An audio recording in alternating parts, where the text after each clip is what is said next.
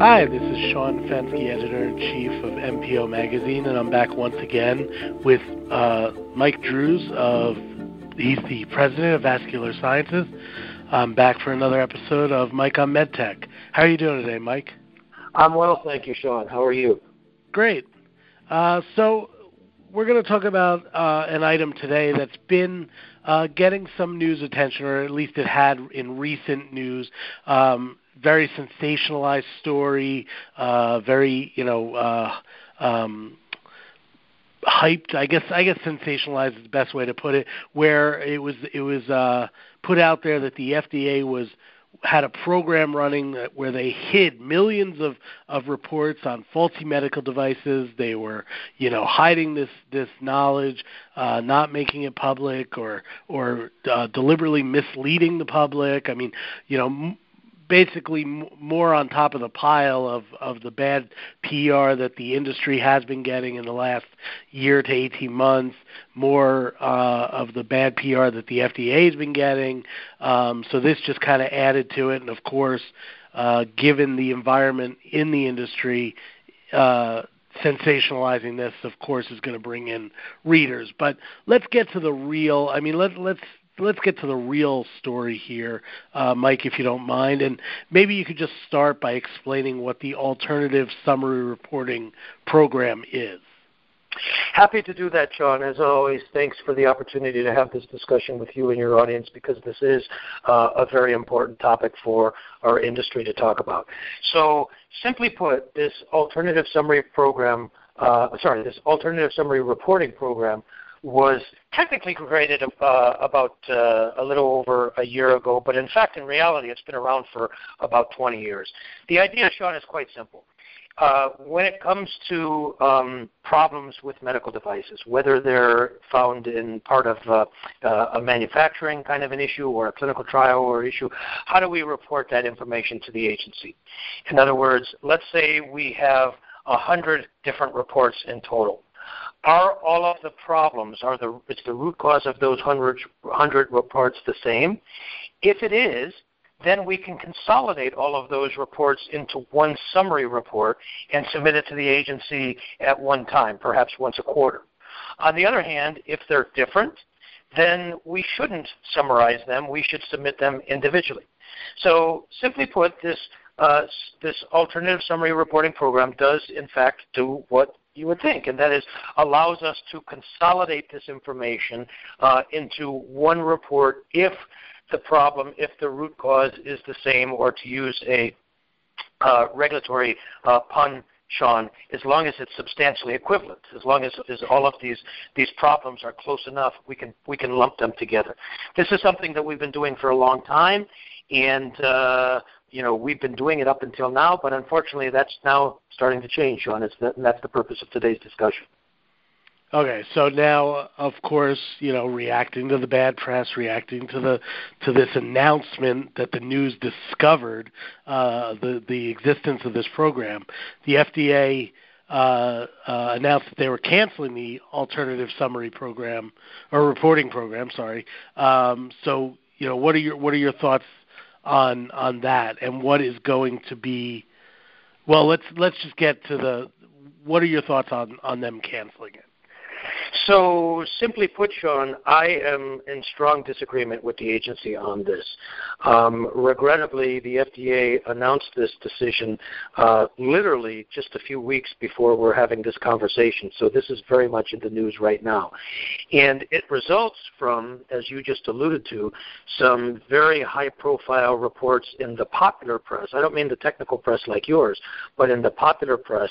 Here's one title, for example FDA to end um, uh, sorry, FDA to end program that that and this is a quote hides millions of reports of faulty medical devices. The article further goes on to say, and we can put a link to this uh, if you want in the uh, on the website, Sean. But sure, the article yeah, goes on to say. The, the FDA announced it's shutting down its, its controversial alternative summary reporting program and ending its decades long practice of, quote, allowing medical device makers to conceal millions of reports of harm and malfunctions from the general public. And uh, here's just one or two more uh, uh, statements from the popular press. Um, it's been revealed that the obscure program was vast, collecting over a million reports since just 2016. That's just in the last couple of years.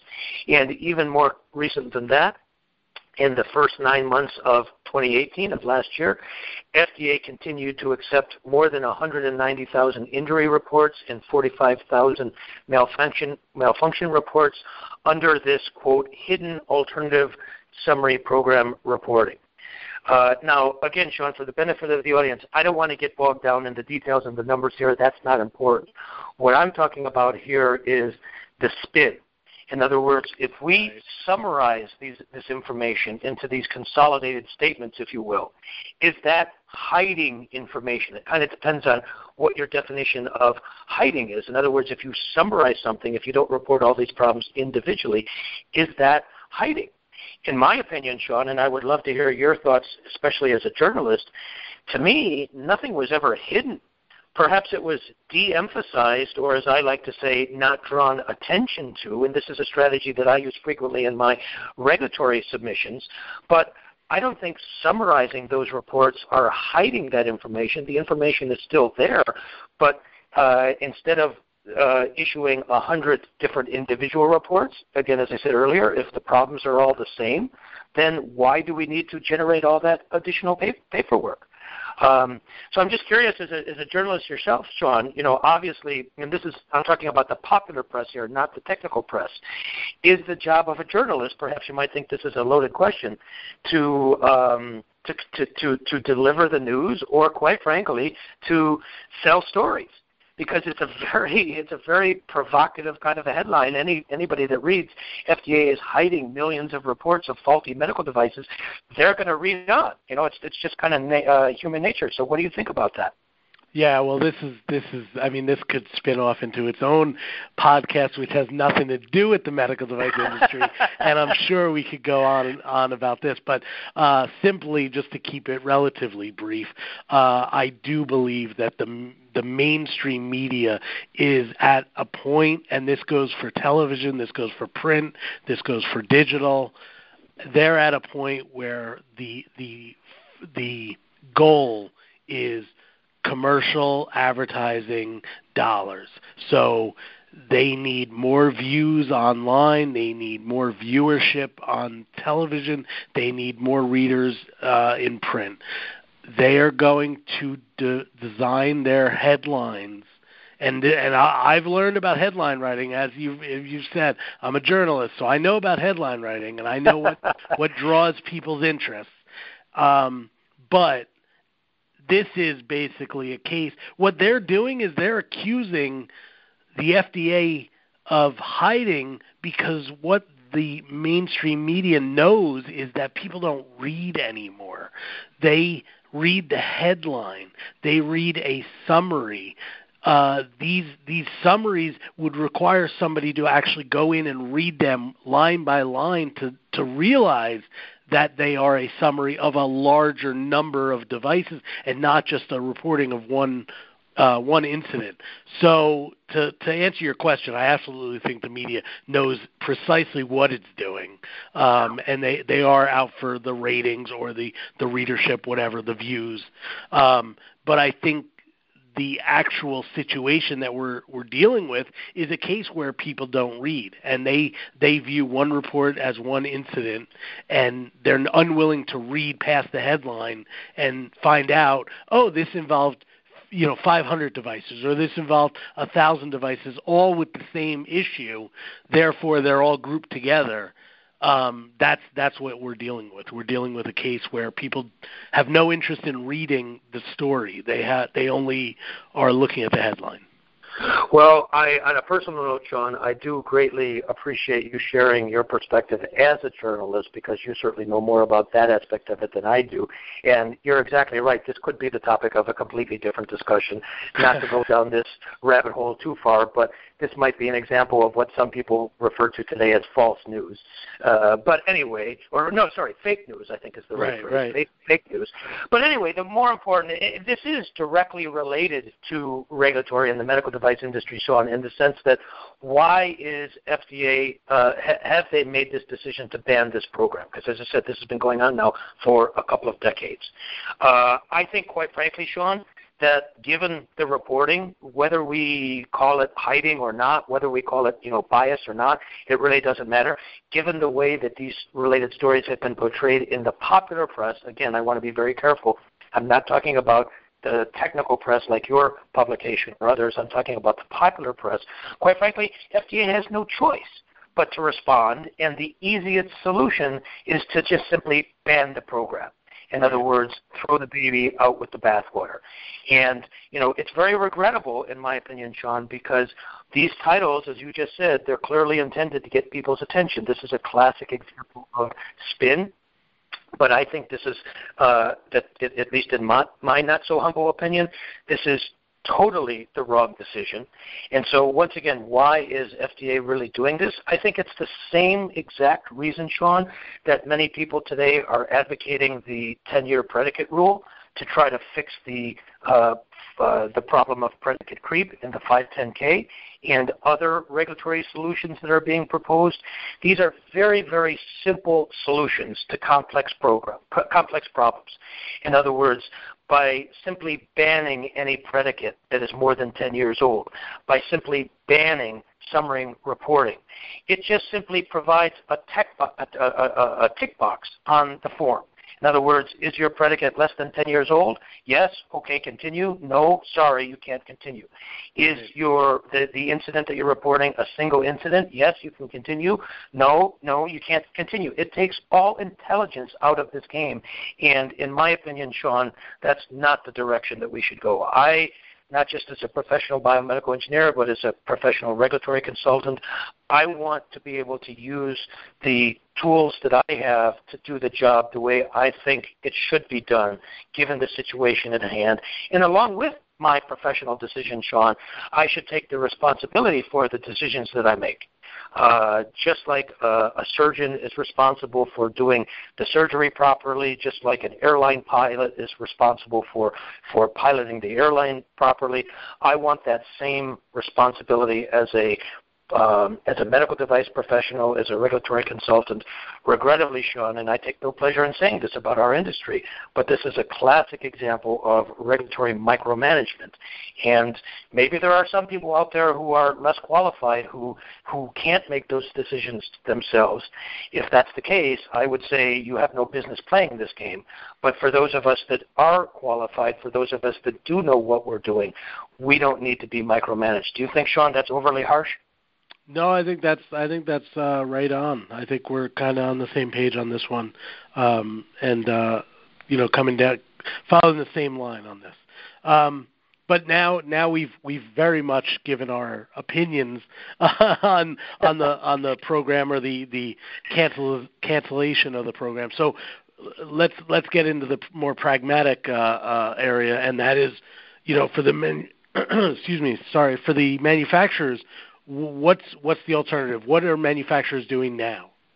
Yeah, so again, just to kind of understand where we are, so up until right now, FDA for a number of years has had agreements with medical device manufacturers for about uh, a uh, hundred medical devices, in fact, allowing them to opt out, or maybe not opt out is not the right phrase, but to to to allow them to not um, file these reports publicly for certain kinds of known problems. And the only way to get that kind of information would be to file what's called a Freedom of Information or an FOI request, which, quite frankly, Sean, is a pain in the you know what because it takes months or usually years to get that information. In addition, in the past, FDA has granted exceptions to certain devices and certain companies for this alternative summary program. For example, surgical staplers that have been in the news a lot lately, you're probably familiar with. In 2016, here's a couple of interesting numbers for you. There were 84 reports of stapler related harms that were disclosed in the FDA's MAUDE database, when in reality there were almost 10,000 malfunction reports that were not sent directly to the, the FDA. That's a problem, obviously. Uh, the device has been subject to a number of lawsuits and patient deaths and so on. And there are liability, product liability issues. Um, as you know, Sean, I spent some of my time working as an expert witness for medical device product liability cases. I've heard some of my colleagues say that this information needs to be disclosed for product liability reasons. Well, at least in my experience, Sean, I never rely on simply what's available publicly in a product liability case. In other words, I always have to get the information directly from the company, usually through the discovery process. Um, uh, you know, which has got much more detail. So bottom line, most important for our audience is what's the result and in, what options do we have now?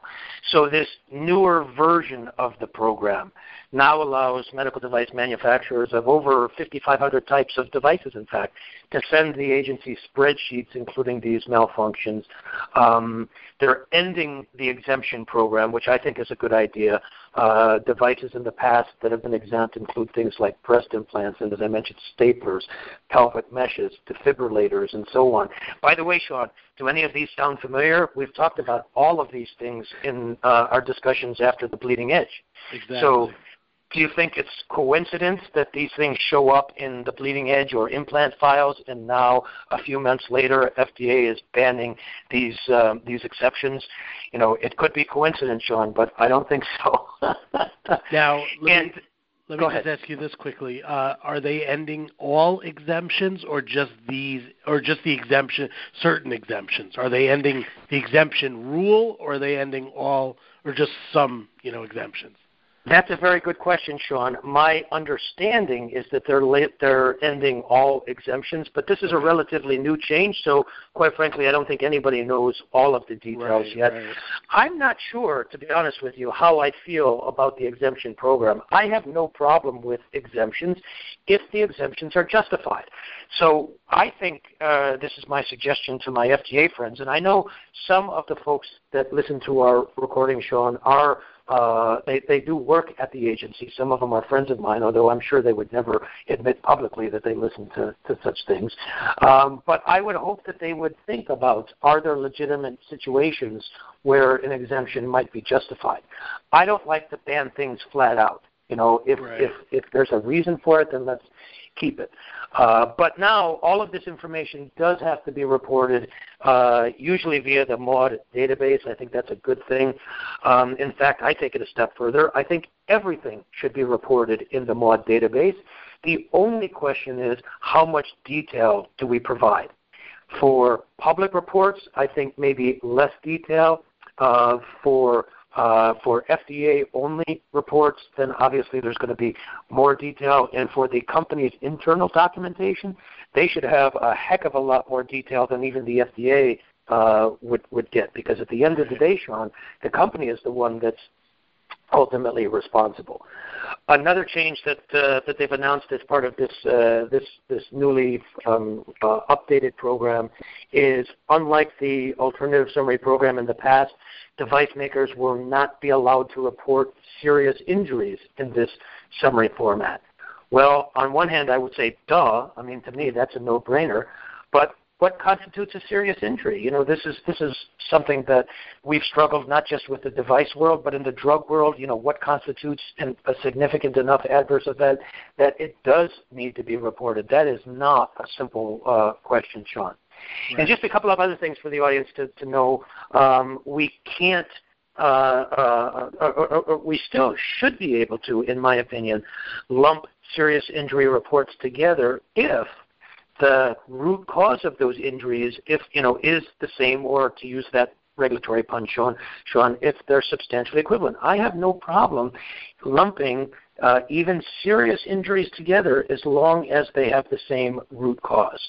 Um, but we're no longer uh, allowed to do that. Instead, manufacturers are now required to file individual reports describing each case of patient harm uh, to that uh, caused by that particular medical device.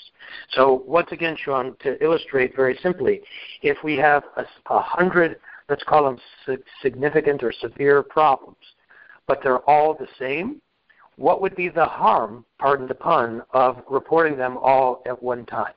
On the other hand, if we have a hundred reports of serious injuries and they're all different, then clearly we should not um, uh, lump them together. And anybody that needs regulation to tell them that, in my business, shouldn't, in my world, they shouldn't be working in this business.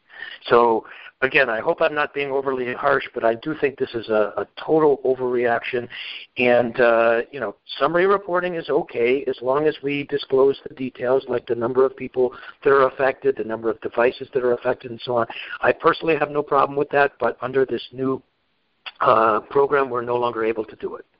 Right, and and it you know you you, you ask if you know you're you're being a little too harsh, and I I'll, I'll just say this: I think you know you mentioned the bleeding edge during some of our podcast sessions. During that, uh, I I wouldn't be surprised, and I I can't say for certain, but I wouldn't be surprised if we went back and listened to those those uh those podcasts that we didn't uh, uh kind of predict that there was going to be some you know knee jerk reaction to uh, the bad PR uh, or or even during the uh, the implant files when we were talking about that um, you know that there were going to be some reactions to the findings and the the reporting that was being done, whether it be in the documentary or in those those uh, international uh, uh, consortium of reporters, where you know changes were going to come Unfortunately, with some good changes, there were going to be some more reactionary changes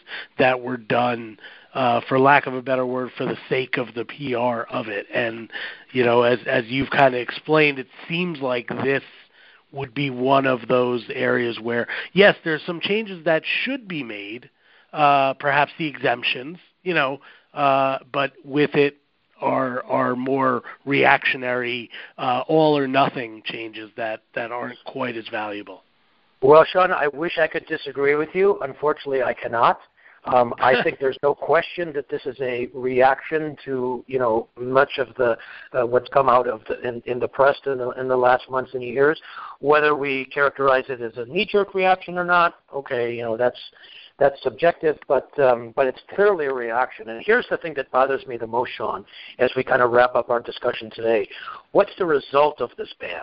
And here's the thing that bothers me the most. Now we're going to have more resources, both from companies as well as the FDA, that are going to be required to sort, first to generate all these individual reports.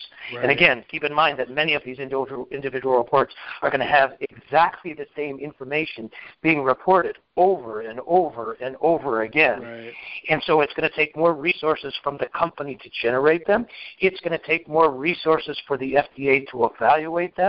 And so as a result, Sean, I think potentially these changes um, might actually make it harder and not easier to find the most important information. As a result, it's making the system very inefficient and it's, I hate to say it, Sean, but I see this potentially time will tell, but potentially as a lose lose situation for everybody.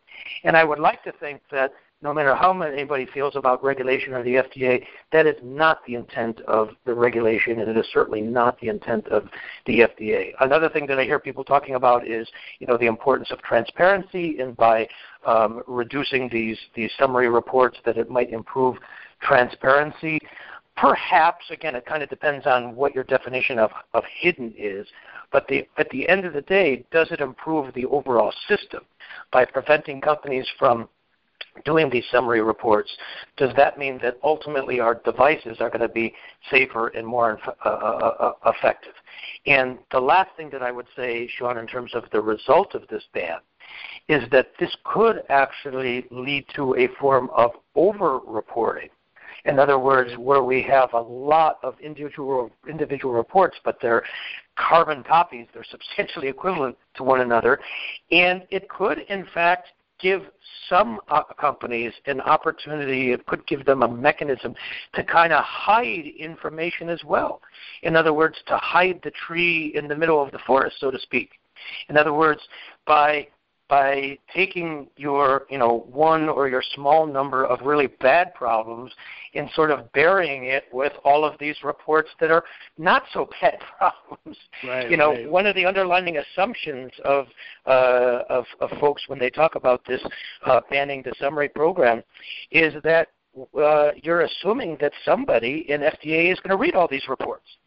And let me tell you, Sean, I'm not trying to be cynical here. I'm really not. But I know for a fact that not all of these reports are equally evalu- uh, evaluated.